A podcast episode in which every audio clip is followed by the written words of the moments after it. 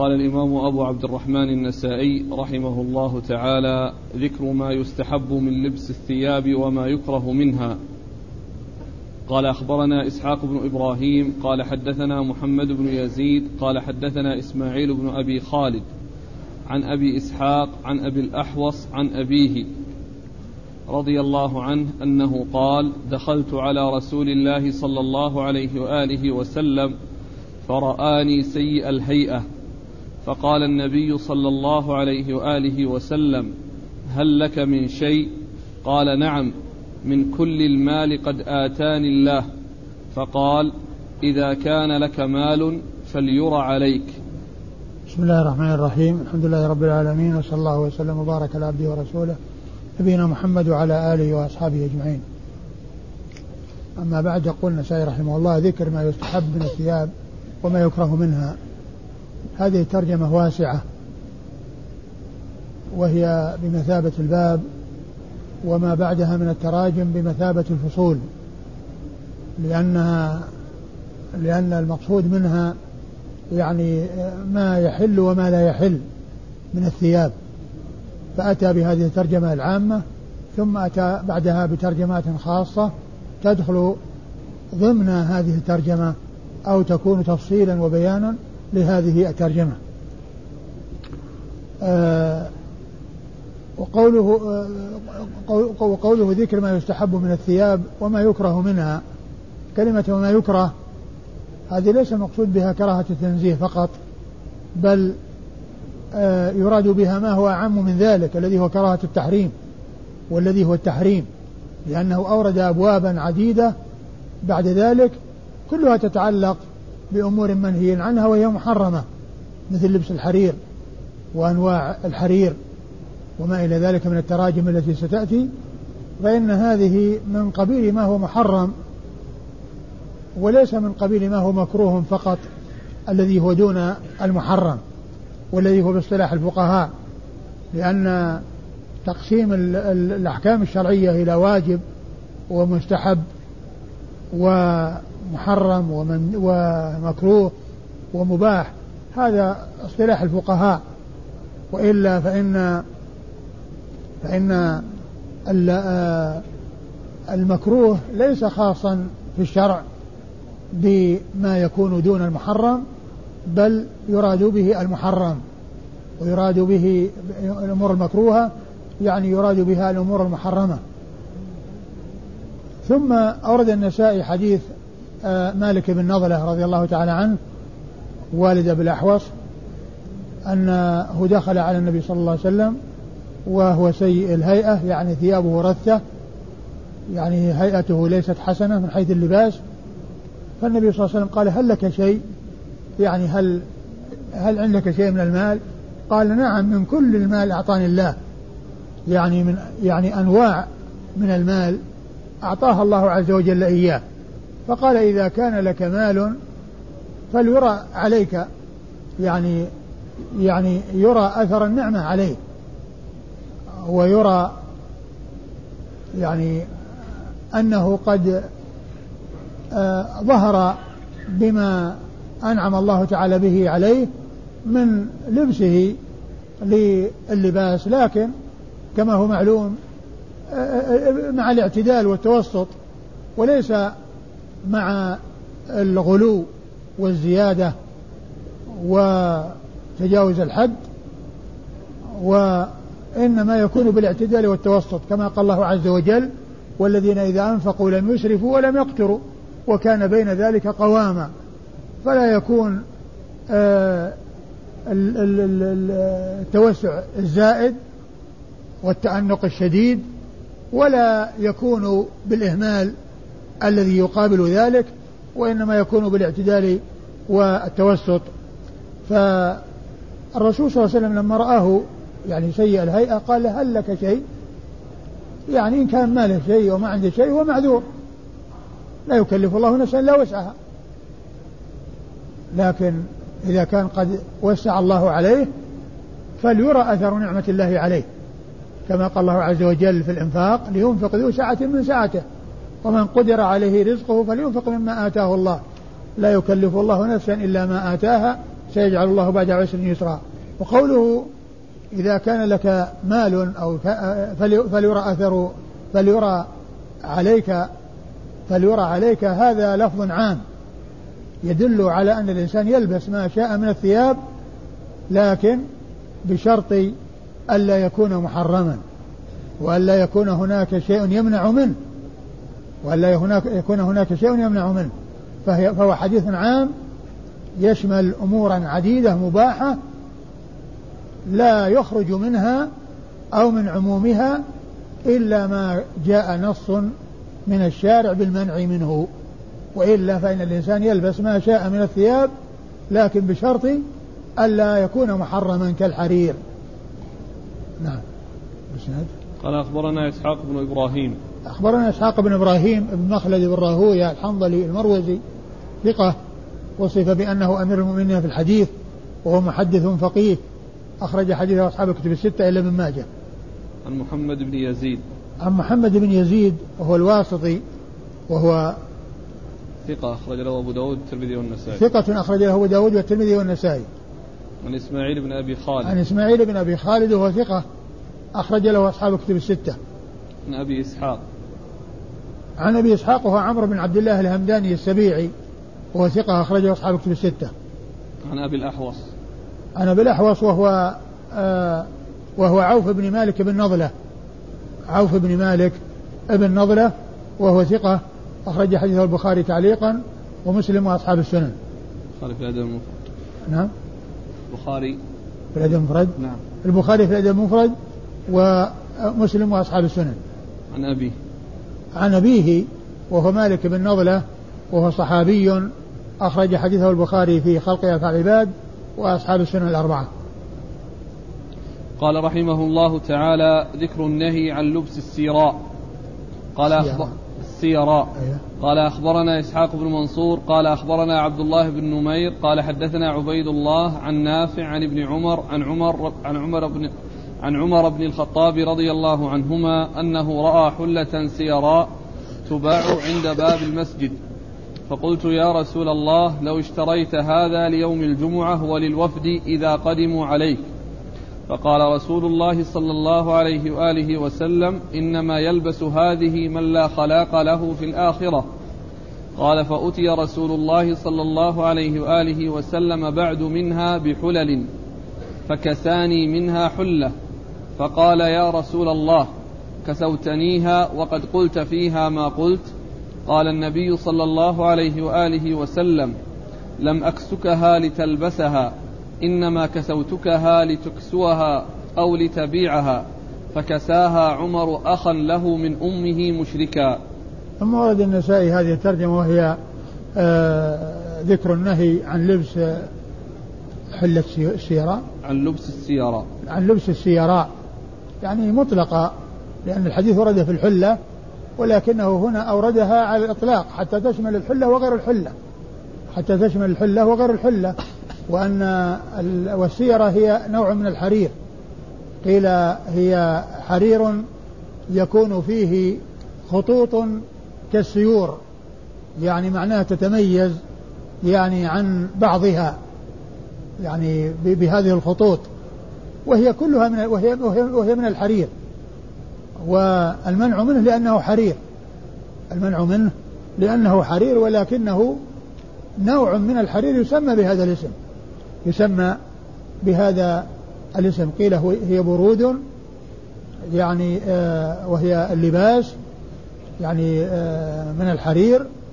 يكون فيه خطوط عريضة قالوا كالسيور وهو والمنع منه لأنه حرير والحرير محرم على الرجال ومباح للنساء. محرم على الرجال ومباح للنساء. إيش المتن؟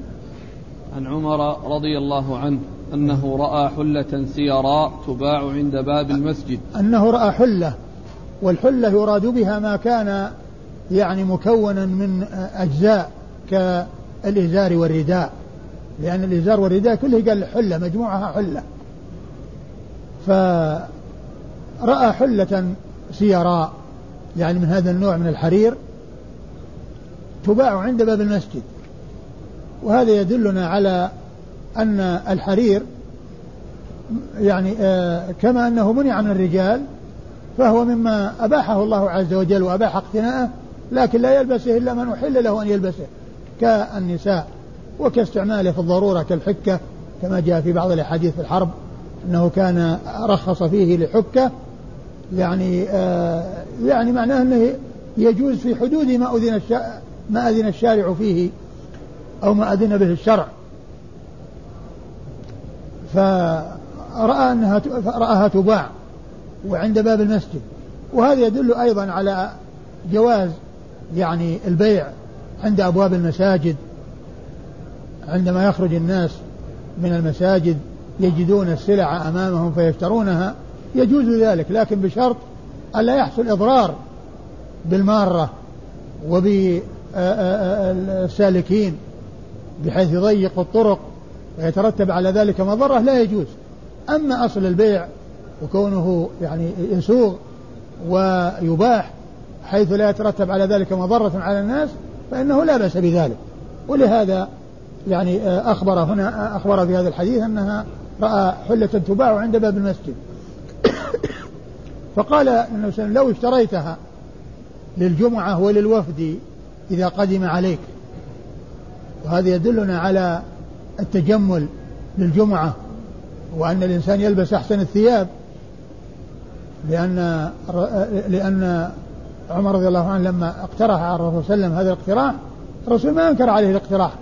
وإنما أنكر عليه النوع المحرم وأخبر بأن هذا يلبسه من لا خلق له في الآخرة. وإلا أصل الاقتراح وهذا سائق والرسول ما أنكره وكان يتجمل ويلبس أحسن الثياب. والله تعالى يقول خذوا زينتكم عند كل مسجد خذوا زينتكم عند كل مسجد. فيتزين الإنسان عندما يخرج للصلاة والجمعة كذلك والعيدين يعني يتجمل الإنسان فيها ويلبس أحسن الثياب. وكذلك للوفد يعني في مقابلة الناس واللقاءات العامة. كذلك. فقال إنما يلبس هذا من لا خلاق له. وهذا فيه دليل على أن من يفعل هذا في الدنيا فإنما فعل أمرا محرما. والكفار هم الذين لا يقفون عند حد وليس عندهم آه، رادع ولا زاجر. ولهذا يتمتعون في متع الدنيا على ما يريدون وعلى ما يفعلون وما تشتهي نفوسهم. ولكن المسلمين لا يجوز لهم ذلك لأنهم منعوا في الدنيا وأعطوه في الآخرة. وأما هؤلاء أعطوا في الدنيا ومنعوا في الآخرة.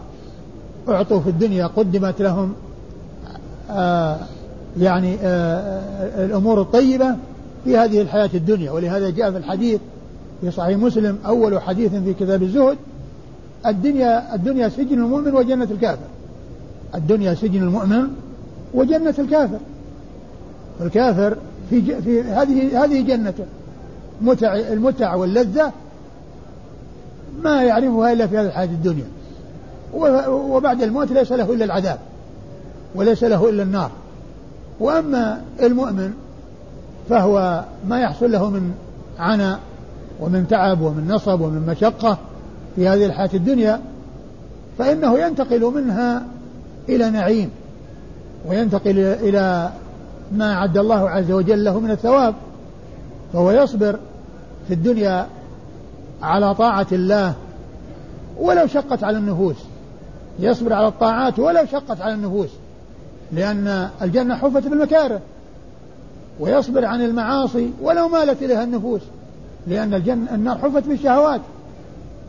فيصبر على طاعة الله ويصبر عن معاصي الله ويصبر على أقدار الله المؤلمة. ويصبر على أقدار الله المؤلمة ويحصل الثواب عند الله عز وجل.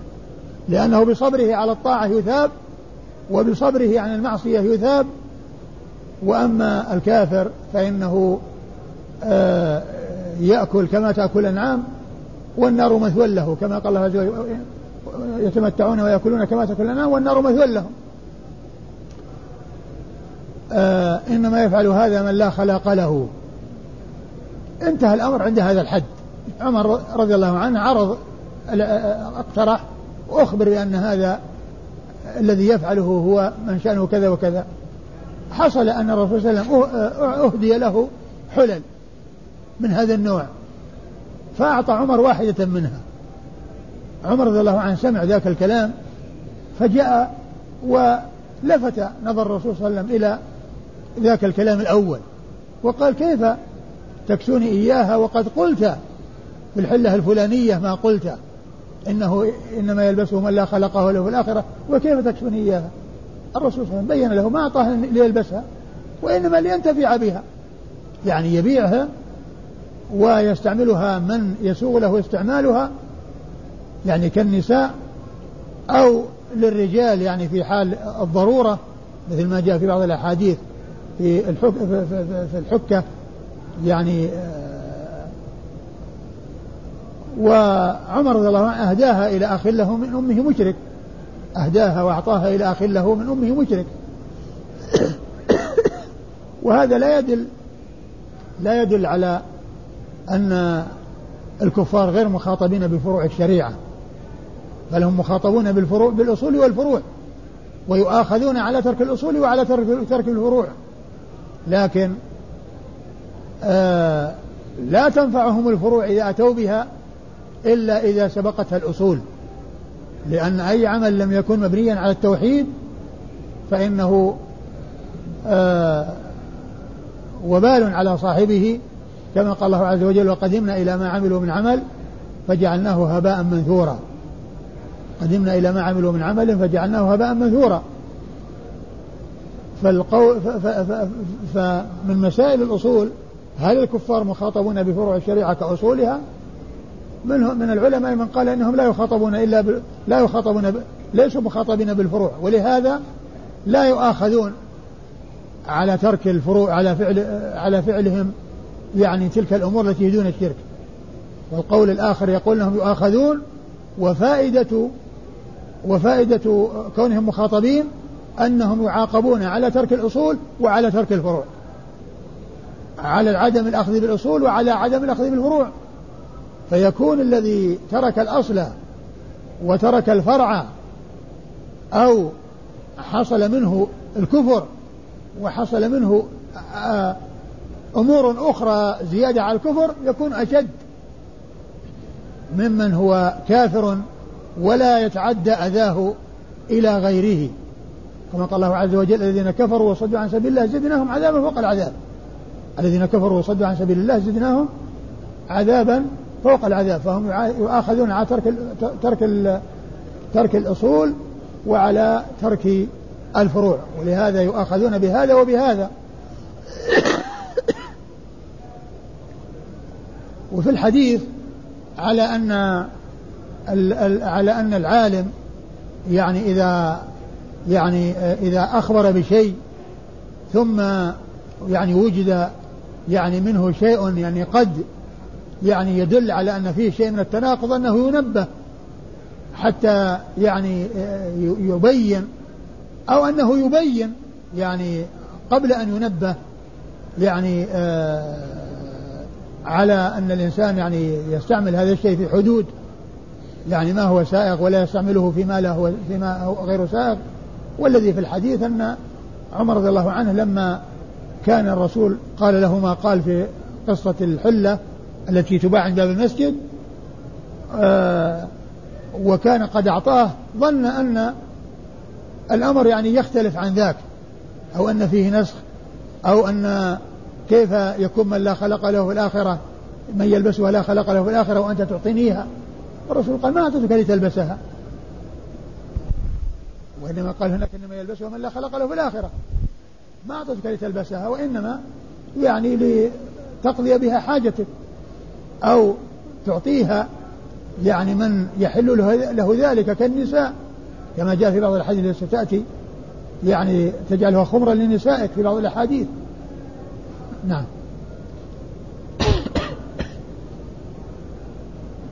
قال أخبرنا إسحاق بن منصور. إسحاق بن منصور هو الكوسج وهو ثقة أخرج أصحاب الكتب الستة إلا أبا داود. عن عبد الله بن نمير. عن عبد الله بن نمير وهو ثقة أخرجه أصحاب الكتب الستة. عن عبيد الله. عن عبيد الله بن ابن ابن ابن عمر بن حفص بن عاصم بن عمر العمري المصغر وهو ثقة أخرج له أصحاب كتب الستة. النافع مولى بن عمر وهو ثقة أخرج له أصحاب كتب الستة. عن عبد الله بن عمر بن الخطاب رضي الله تعالى عنهما وهو الصحابي الجليل أحد العبادلة الأربعة من أصحاب النبي صلى الله عليه وسلم وهم ابن عمر وابن عباس بن الزبير وابن عمر عبد الله بن عمرو بن العاص وهو أيضا أحد السبعة المعروفين بكثرة الحديث عن النبي صلى الله عليه وسلم. نعم. عن عمر. عن عمر بن الخطاب رضي الله تعالى عنه أمير المؤمنين وثاني الخلفاء الراشدين الهادي المهديين صاحب المناقب الجمة والفضائل الكثيرة رضي الله تعالى عنه وأرضاه. يسأل الأخ عن قوله يلبس هذه من لا خلاق له. في الآخرة نعم. ما معنى من لا يعني خلاق؟ الخلاق هو النصيب. ما له في الآخرة من خلاق يعني من نصيب.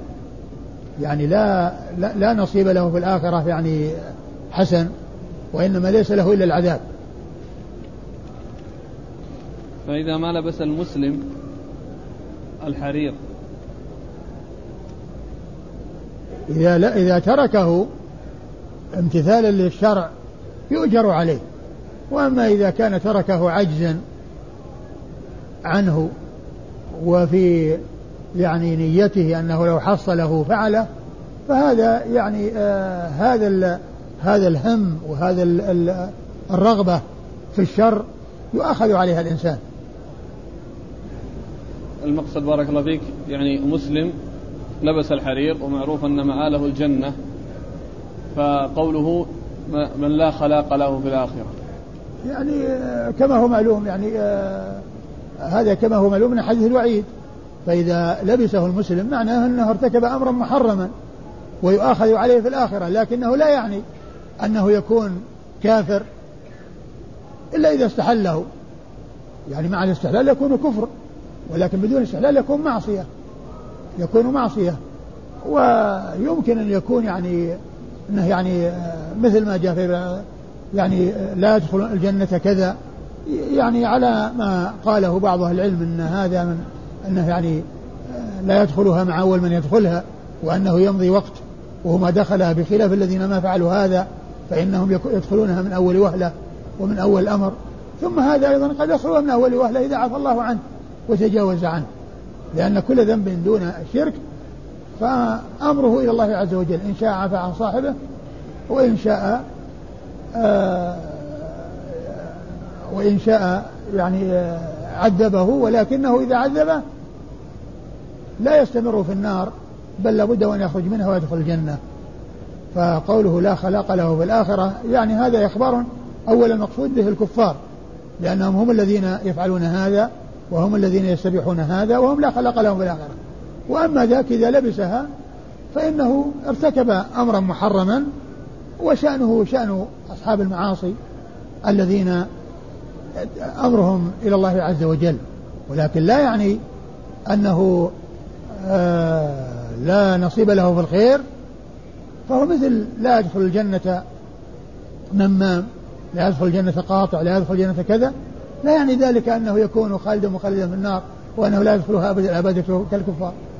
وإنما هذا من الأحاديث الوعيدة التي تفسر بما فسرها به العلم إما أنها يعني تبقى على وضعها لهيب للهيبة والخوف أو أنها تفسر بأنها لا يدخلها يعني مع أول من يدخلها وإنما يعذب ثم يخرج من العذاب ويدخل في الجنة ويحصل النعيم. ما رأيكم فيما ذكره السندي؟ بأنه يعني وإن دخل الجنة فإن الله يصرف يعني اشتهاء أن يشتهي لبس الحرير. ما هو بهذا واضح؟ لأن الإنسان إذا دخل الجنة فيها يعني آآ آآ يحصل فيها من النعيم ما يحصل لا أنه يدخل الجنة ويحرم من الحرير. يدخل الجنة ثم يحرم من الحرير لأنه لبس في الدنيا. لأن الإنسان إذا دخل الجنة حصل فيها ما لا عين رأت ولا أذن سمعت ولا خطر على قلب بشر يعني هذا الكلام الذي ذكره السندي ما هو واضح. قال رحمه الله تعالى ذكر الرخصة للنساء في لبس السيراء. قال أخبرنا الحسين بن حريث قال حدثنا عيسى عيسى بن يونس عن معمر عن الزهري عن أنس رضي الله عنه أنه قال رأيت على زينب بنت النبي صلى الله عليه وآله وسلم ورضي الله عنها قميص حرير سيراء. ثم ورد النسائي بعد أن ذكر الترجمة التي فيها النهي عن لبس السيارة ذكر هذه الترجمة التي فيها الرخصة للنساء بلبس السيارة ومعنى هذا أن اللفظ العام الذي ورد في الحديث السابق إنما يفعل هذا من لا خلاق له في الآخرة يعني المقصود به الرجال. بدليل أنه جاء ما يدل على استثناء النساء كما في الحديث الذي أورده المصنف وكما في الحديث الذي فيه أن النبي صلى الله عليه وسلم أخذ حريرا وذهبا وجعلهما بيده وقال هذان حرام على ذكور أمتي حل لإناثها.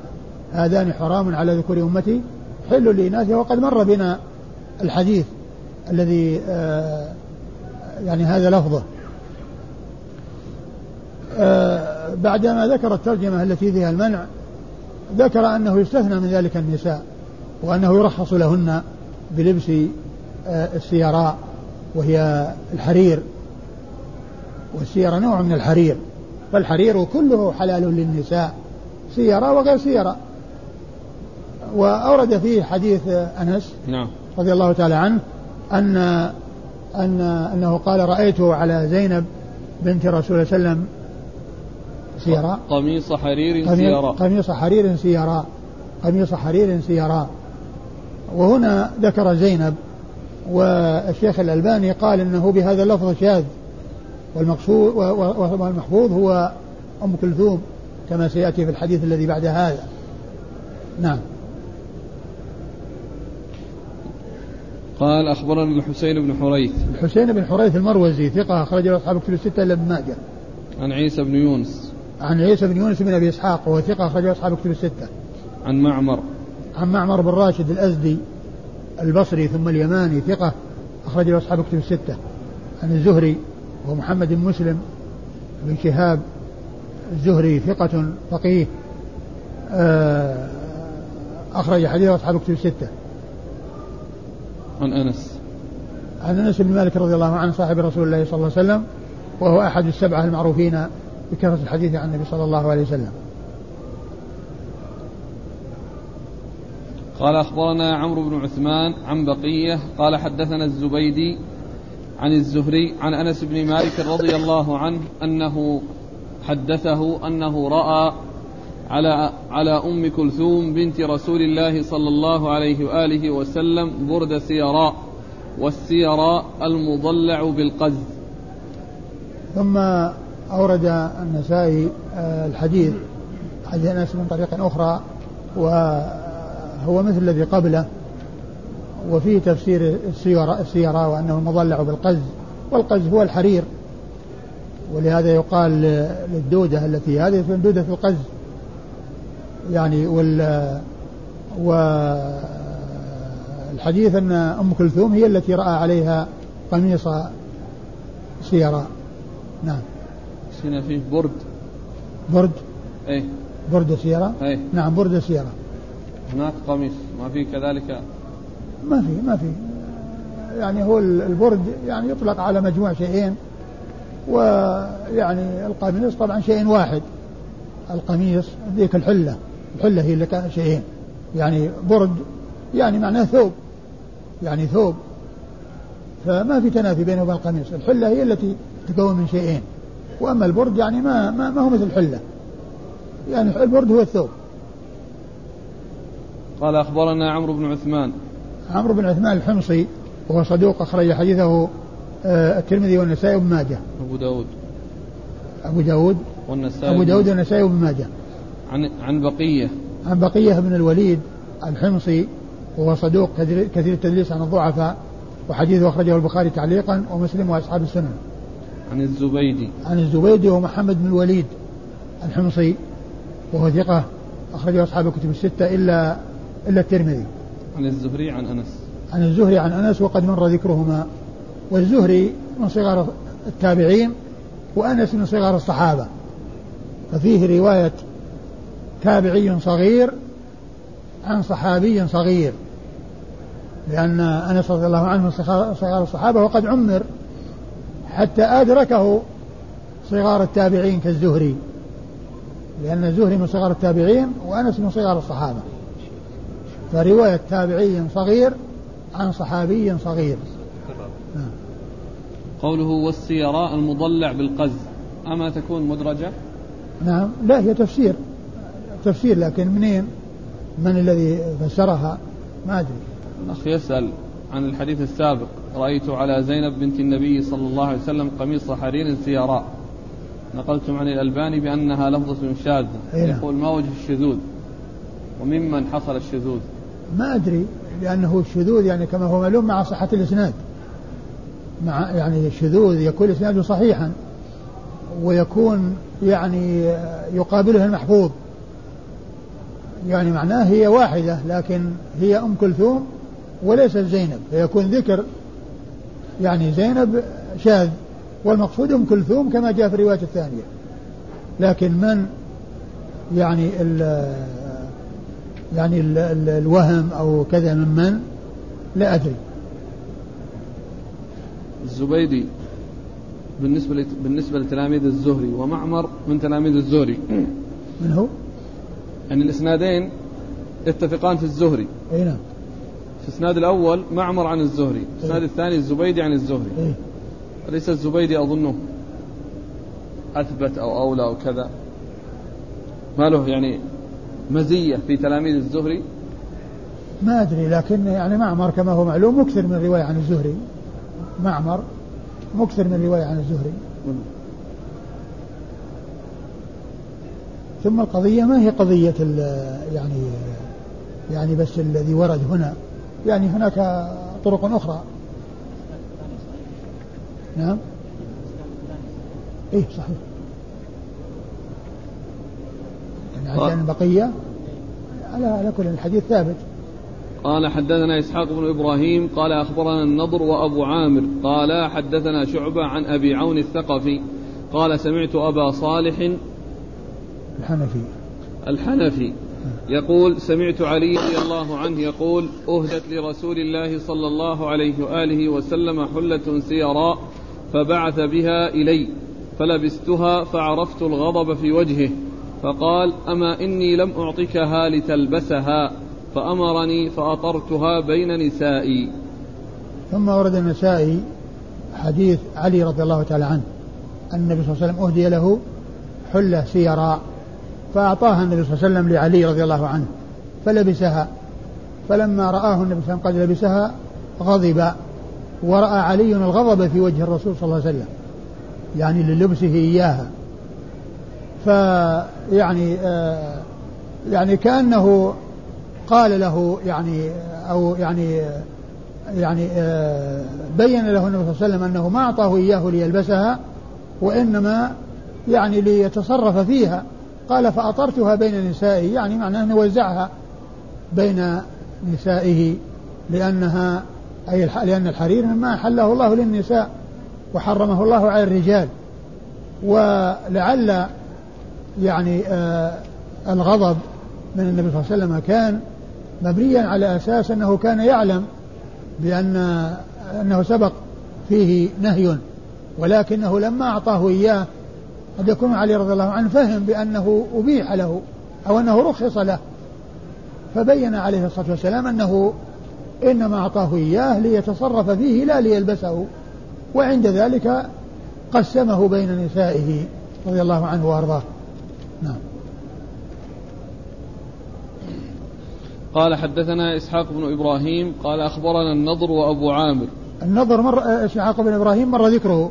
والنضر هو بن شميل وهو ثقة أخرجه أصحاب كتب الستة. وأبو عامر هو العقدي هو عبد الملك بن عمرو وهو ثقة أخرجه أصحاب كتب الستة. عن شعبة. عن شعبة بن الحجاج الواسطي ثم البصري وهو ثقة أخرجه أصحاب كتب الستة. عن أبي عون الثقفي. عن أبي عون الثقفي واسمه محمد بن عبيد الله.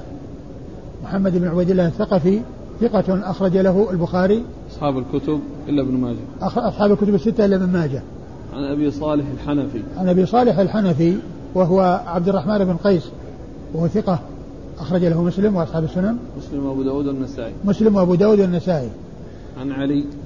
عن علي رضي الله تعالى عن علي بن أبي طالب رضي الله عنه أمير المؤمنين ورابع الخلفاء الراشدين الهادين المهديين صاحب المناقب الجمة والفضائل الكثيرة رضي الله تعالى عنه وأرضاه.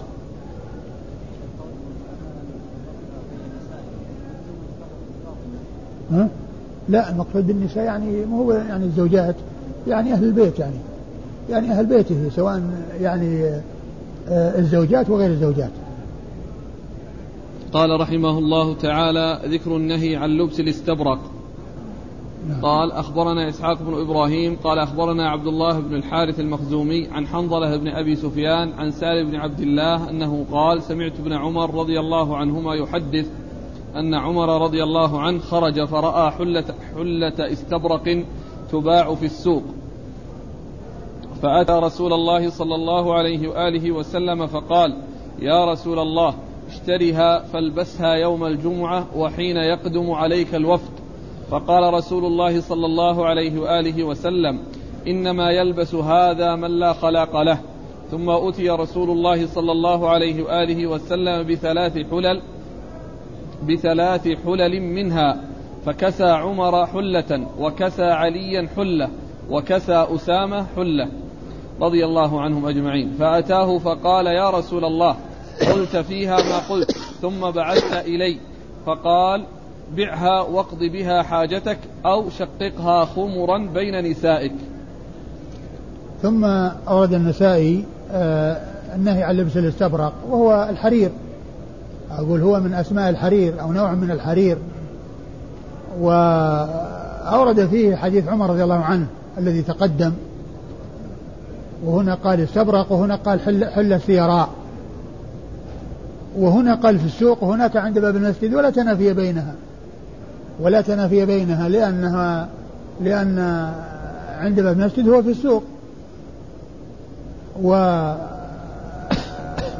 ولما أعطاه إياها وبعد ذلك لما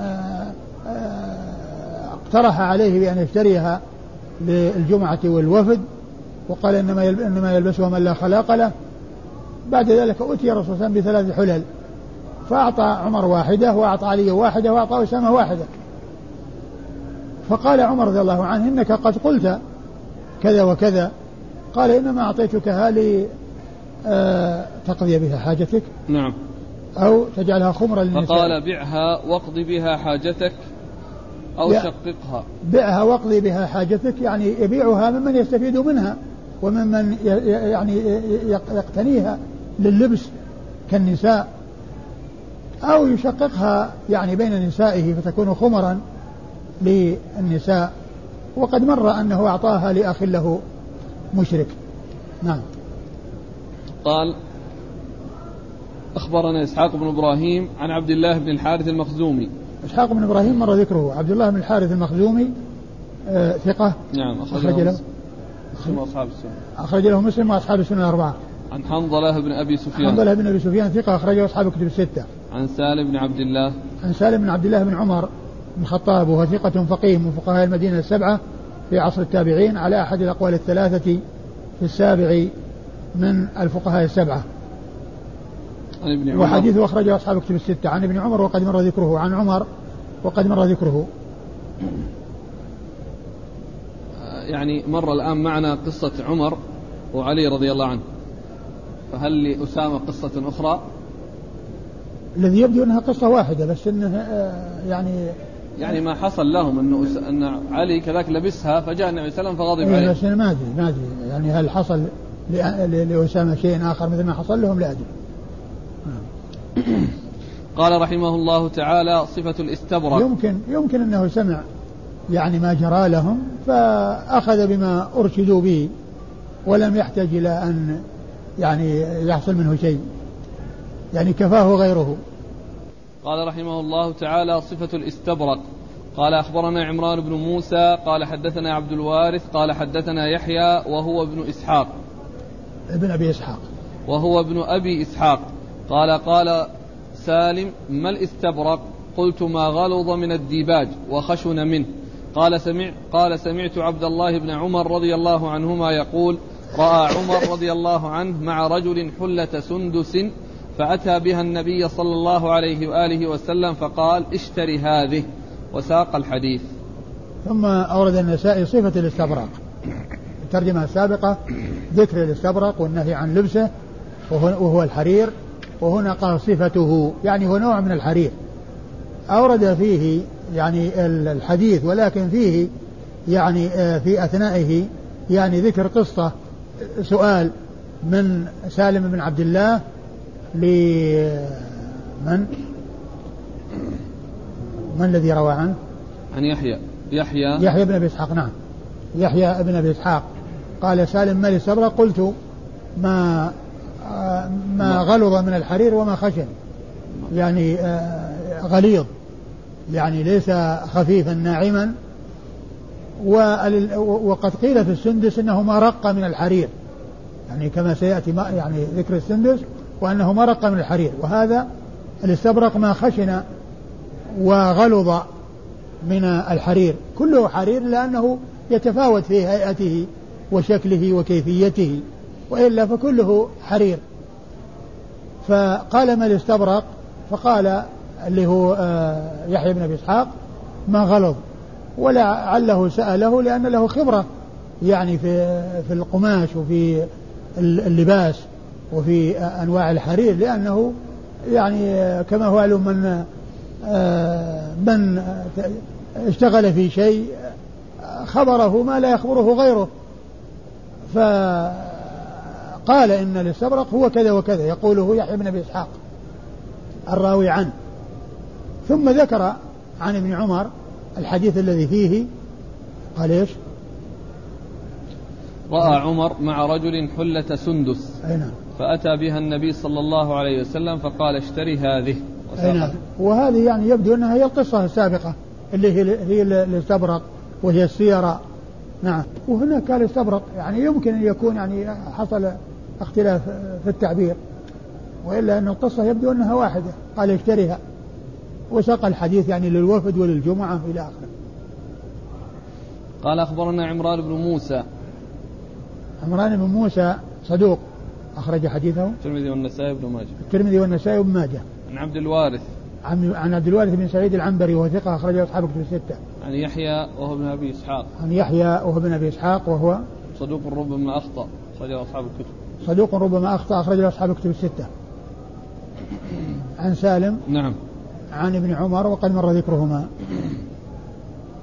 قال رحمه الله تعالى ذكر النهي عن لبس الديباج قال أخبرنا محمد بن عبد الله بن يزيد قال حدثنا سفيان قال حدثنا ابن أبي نجيح عن مجاهد عن ابن أبي ليلى ويزيد بن أبي زياد عن ابن أبي ليلى وأبو فروة عن عبد الله بن عكيم أنه قال استسقى حذيفة رضي الله عنه فأتاه دهقان بماء في إناء من فضة فحذفه ثم اعتذر إليهم مما صنع به وقال إني نهيته سمعت رسول الله صلى الله عليه وآله وسلم إني نهيته كيف؟ نهيته إني نهيته. سمعت رسول الله ص... سمعت رسول الله صلى الله عليه وآله وسلم يقول لا تشربوا في إناء الذهب والفضة ولا تلبسوا الديباج ولا الحرير فإنها لهم في الدنيا ولنا في الآخرة. ثم ورد النسائي النهي عن لبس الديباج وهو الحرير. يعني كل هذه من أسماء الحرير السندس والديباج والإستبرق والسيراء كلها يعني أسماء للحرير مع يعني يعني أنواع له. وقد أورد النسائي حديث حذيفة رضي الله عنه أنه كان استسقى يعني طلب ماء ليشرب فجاءه دهقان يعني وهو الذي يعني يسقي الماء فحذفه بإناء فضة فحذفه يعني آه، رماه به أو فلما رآهم يعني آه، يعني رأوا منه هذا الفعل وهذا التصرف أراد أن يعتذر عن فعله وهو أنه نهاه. يعني سبق أنه نهاه يعني عن هذا العمل. وأنه لما حصل وجد منه هذا الفعل بعد النهي حصل منه هذا التشديد وهذه المعاملة الشديدة. وإلا يعني لو كان في أول الأمر يعني ما يحصل التصرف بهذا التصرف. وإنما يبين يعني قد يكون الإنسان جاهل لكن بعدما يعلم ثم يفعل وقد وقد علم هذا هو الذي يستحق أن يغلظ عليه يعني في الزجر والردع. فهو لما حذفه أو رمى يعني بهذا يعني الإناء أو رماه بشيء يعني ورأى الناس يعني كأنهم يعني يعني أخذوا في أنفسهم على هذا التصرف أراد أن يبين السبب وهو أنه قد نهاه. يعني وجد النهي. فهذا يدل على أن الإنسان عندما يكون عالم يعني شأنه ليس شأن الجاهل. يعني الجاهل قد يكون يعني آه عنده شيء من العذر لأنه لا يعلم. لكن من يعلم؟ يعني آه يختلف عن من يجهل. لا يستوي من هو عالم ومن هو جهول. من هو عالم بالشيء ومن هو جاهل به. لأن من يفعل الشيء عن جهل ليس كمن يفعله عن علم. ولهذا كان العالم الذي لا يعلم بعلمه من أول من تسعر به النار. ويقول الشاعر إذا كنت لا تدري فتلك مصيبة وإن كنت تدري فالمصيبة أعظم. إذا كنت لا تدري فتلك مصيبة وإن كنت تدري فالمصيبة أعظم. فإذا حذيفة رضي الله عنه بين أن هذا التصرف الذي حصل منه يعني مبنيا على أنه وجدت منه المخالفة بعد العلم. وجدت منه المخالفة بعد العلم. ولهذا ولهذا نظائر عن الصحابة رضي الله عنهم وأرضاهم مثل قصة عبد الله بن مغفل في الذي يخذف ونهاه ثم بعد ذلك رآه يخذف مرة أخرى فأغلظ عليه وقال لا أكلمك. وكذلك ابن عمر رضي الله عنه أحد أولاده الذي قال لما جاء حديث لا تمنعوا إماء الله مساجد الله. قال والله لا نمنعهن. فقال أقول لك رسول الله وتقول كذا وكذا؟ لا أكلمك. يعني معناه أن, أن, أن الأغلاظ في القول يكون في حق من يكون عنده علم. ومن يعصي عن علم ومن توجد منه المعصية على علم. فحذفه إيش؟ بعده. فحذفه ثم اعتذر إليهم مما صنع به وقال إني نهيته. سمعت رسول الله صلى الله عليه وآله وسلم يقول لا تشربوا في إناء الذهب والفضة ولا تلبسوا الديباج ولا الحرير. فإن نعم. فإن لهم في الدنيا ولا نعم. في الآخرة. ثم ورد الحديث. وهذا شأن أصحاب الرسول صلى الله عليه وسلم يستدلون يعني يحتجون بالأثر ويحتجون بالحديث وإذا قالوا احتجوا بالحديث ثم قال إني نهيته ثم قال سمعت الرسول يقول لا تشربوا بآنية الذهب والفضة فإنها لهم في الدنيا ولنا في الآخرة لهم أي الكفار وليس لهم يعني معناه تحليل لهم وأنها حلال لهم بل هم مخاطبون بفروع الشريعة كما هو القول الصحيح. ولكن المقصود هذا هو الواقع. الواقع أن من شأنهم أنهم يستحلون ما حرم الله ويقدمون على ما حرم الله. وليس المقصود أنها حلال لهم وأن الرسول قد أحلها لهم وإنما المقصود أن هذا يعني فعلهم أنهم يقدمون على التمتع بمتع الدنيا سواء كانت مما أحله الله أو مما حرمه الله. ولنا في الآخرة يعني هي تحصل لأولئك في الآخرة اللي هم مسلمين ويحصل من الكفار التمتع بها في الدنيا. لا أنها أحلت لهم وأن قوله لهم إحلال لهم بل هي حرام عليهم. وعلى الكفار أن يطبقوا الأصول والفروع. ولا يعني يقال أن أن هذا إحلال لهم. فهم شريعة الرسول موجهة لكل من كان على وجه الأرض بعد بعثته صلى الله عليه وسلم. كل إنسي وجني من حين بعثته إلى قيام الساعة مكلف ومخاطب باتباع الرسول صلى الله عليه وسلم. نعم. قال ولا تلبسوا الديباج ولا الحرير. ولا تلبسوا الديباج ولا الحرير. يعني هذا من عطف الخاص على العام. من عطف العام على الخاص. لأن الديباج نوع من الحرير. قال أخبرنا محمد بن عبد الله بن يزيد. محمد بن عبد الله بن يزيد المكي المقري وهو ثقة أخرج حديثه النسائي وابن ماجه. عن سفيان. عن سفيان بن عيينة المكي ثقة أخرجه أصحاب كتب الستة. عن ابن أبي نجيح. عن ابن أبي نجيح عبد الله بن أبي نجيح وهو ثقة ربما دلس أخرجه أصحاب كتب الستة. عن مجاهد. عن مجاهد بن جبر المكي ثقة أخرجه أصحاب كتب الستة. عن ابن عن أبي, أبي ليلى عبد الرحمن بن أبي ليلى وهو ثقة أخرجه أصحاب كتب الستة. ويزيد بن أبي زياد. ويزيد بن أبي زياد يعني أن سفيان يروي بالإسناد الأول ويروي أيضا عن يزيد بن أبي زياد عن ابن أبي ليلى. ويزيد بن أبي زياد ضعيف أخرج له البخاري تعليقا ومسلم وأصحاب السنن وأبو فروة. وأبو فروة هو مسلم بن سالم الجهني وهو صدوق. صدوق أخرج له أصحاب الكتب إلا الترمذي. أصحاب الكتب الستة إلا الترمذي. عن عن عبد الله. بن عكيم وهو مخضرم وهو جهني سمع كتاب الرسول صلى الله عليه وسلم إلى جهينة وحديثه أخرجه مسلم وأصحاب السنن. عن حذيفة. عن حذيفة بن اليمان صاحب رسول الله صلى الله عليه وسلم الصحابي المشهور وحديثه أخرجه أصحاب الكتب الستة. قال رحمه الله تعالى لبس الديباج المنسوج بالذهب. قال أخبرنا الحسن بن قزعة عن خالد وهو ابن الحارث قال حدثنا محمد بن عمرو عن واقد عن واقد بن عمرو بن سعد بن معاذ أنه قال دخلت على أنس بن مالك رضي الله عنه حين قدم المدينة فسلمت عليه فقال ممن أنت؟ قلت أنا واقد بن عمرو بن سعد بن معاذ. قال إن سعدا رضي الله عنه كان أعظم الناس وأطوله ثم بكى فأكثر البكاء. ثم قال إن رسول الله صلى الله عليه وآله وسلم بعث إلى أكيد إلى أكيد صاحب دو صاحب دومة. بعث إلى أكيدر صاحب دومة بعثا فأرسل إليه بجبة ديباج منسوجة فيها الذهب. فلبسه رسول الله صلى الله عليه وآله وسلم. ثم قام على المنبر وقعد. فلم يتكلم ونزل فجعل الناس يلمسونها بأيديهم. فقال أتعجبون من هذه لمناديل سعد في الجنة أحسن مما ترون. ثم ورد النسائي لبس الديباج. الديباج. لبس الديباج المنسوج بالذهب. لبس الديباج المنسوج بالذهب. والمقصود من ذلك في أول الأمر يعني لا أنه يعني استقر عليه الأمر بالنسبة للرجال فهو حرام عليهم. كما قال عليه الصلاة والسلام أخذ ذهبا وحريرا فقال هذا حرام على ذكور أمتي حل لإناثها ولكن هذا فعله النبي صلى الله عليه وسلم في أول الأمر ثم يعني بعد ذلك تركه. وقد نسخ ذلك.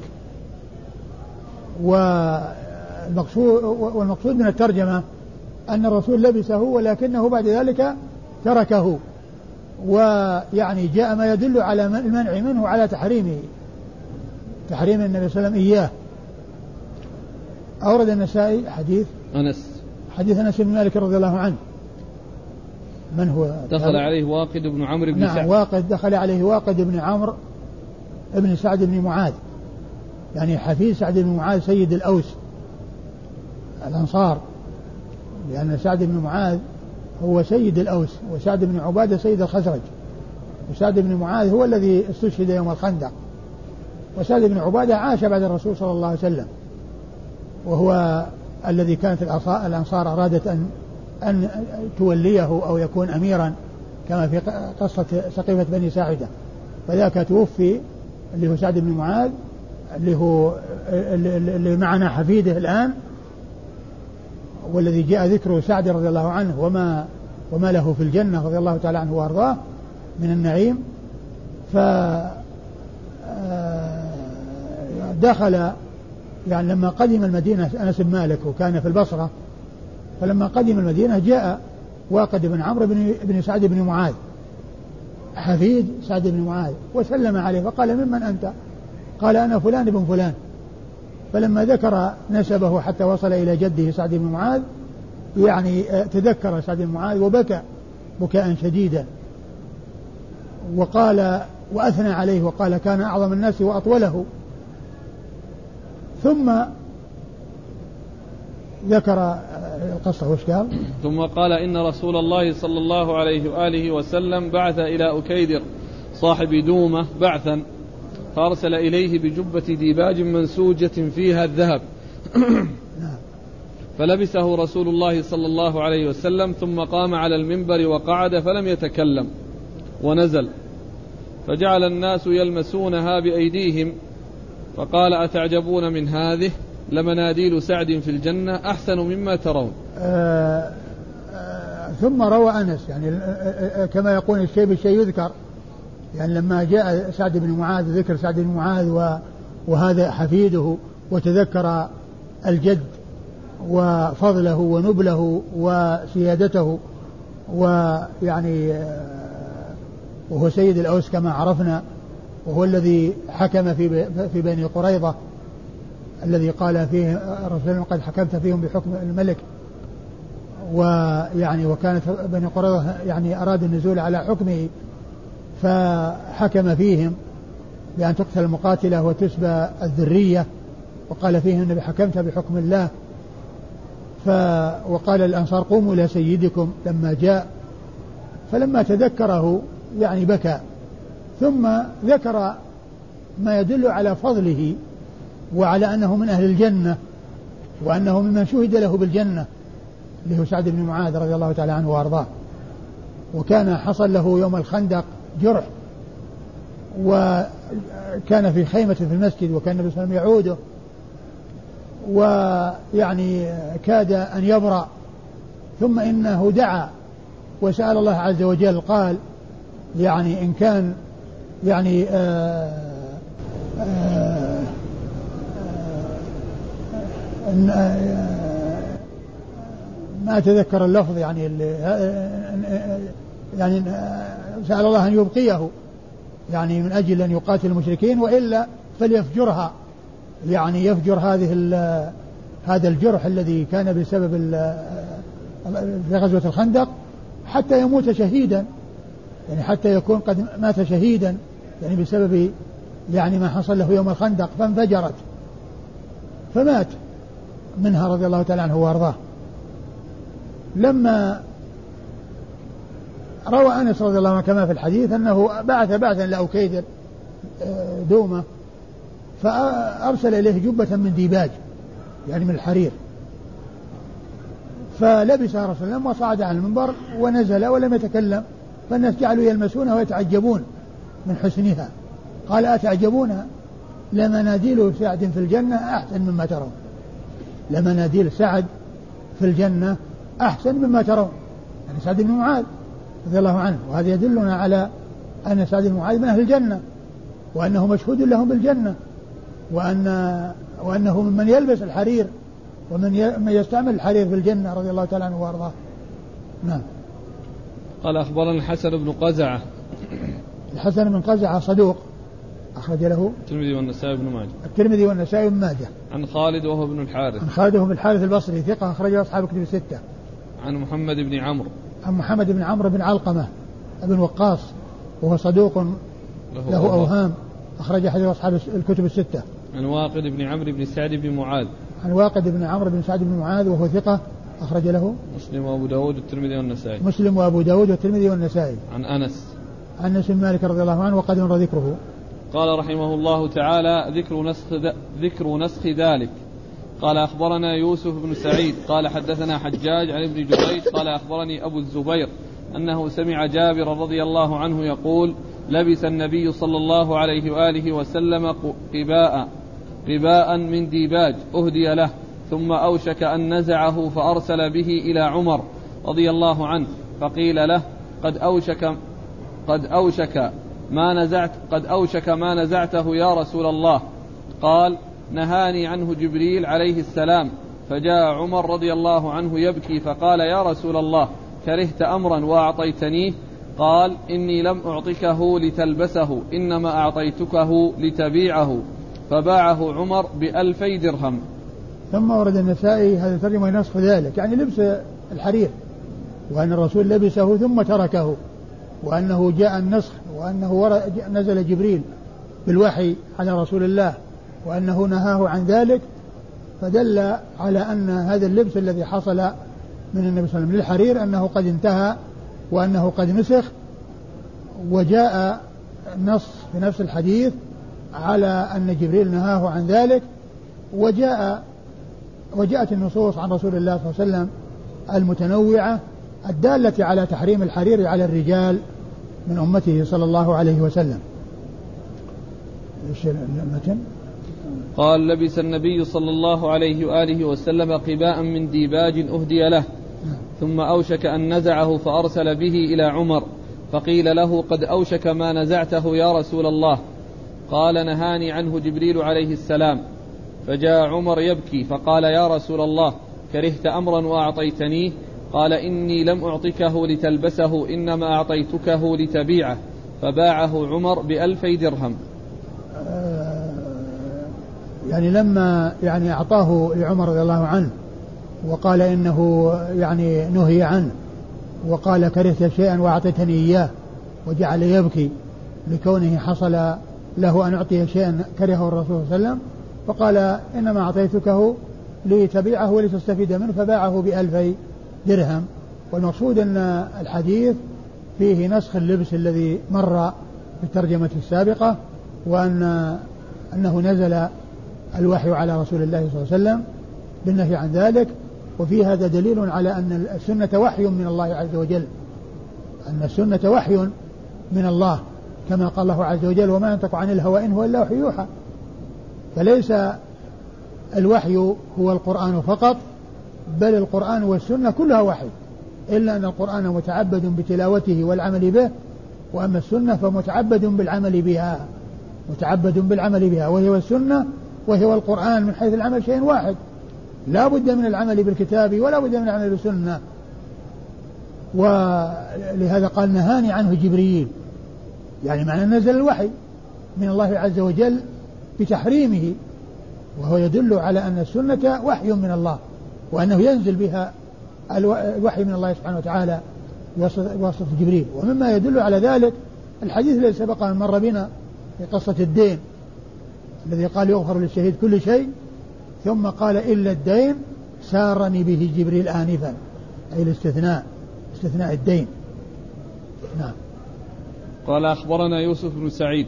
يوسف بن سعيد هو المصيصي. وثقة أخرج حديثه النسائي والله تعالى أعلم. وصلى الله وسلم. وبارك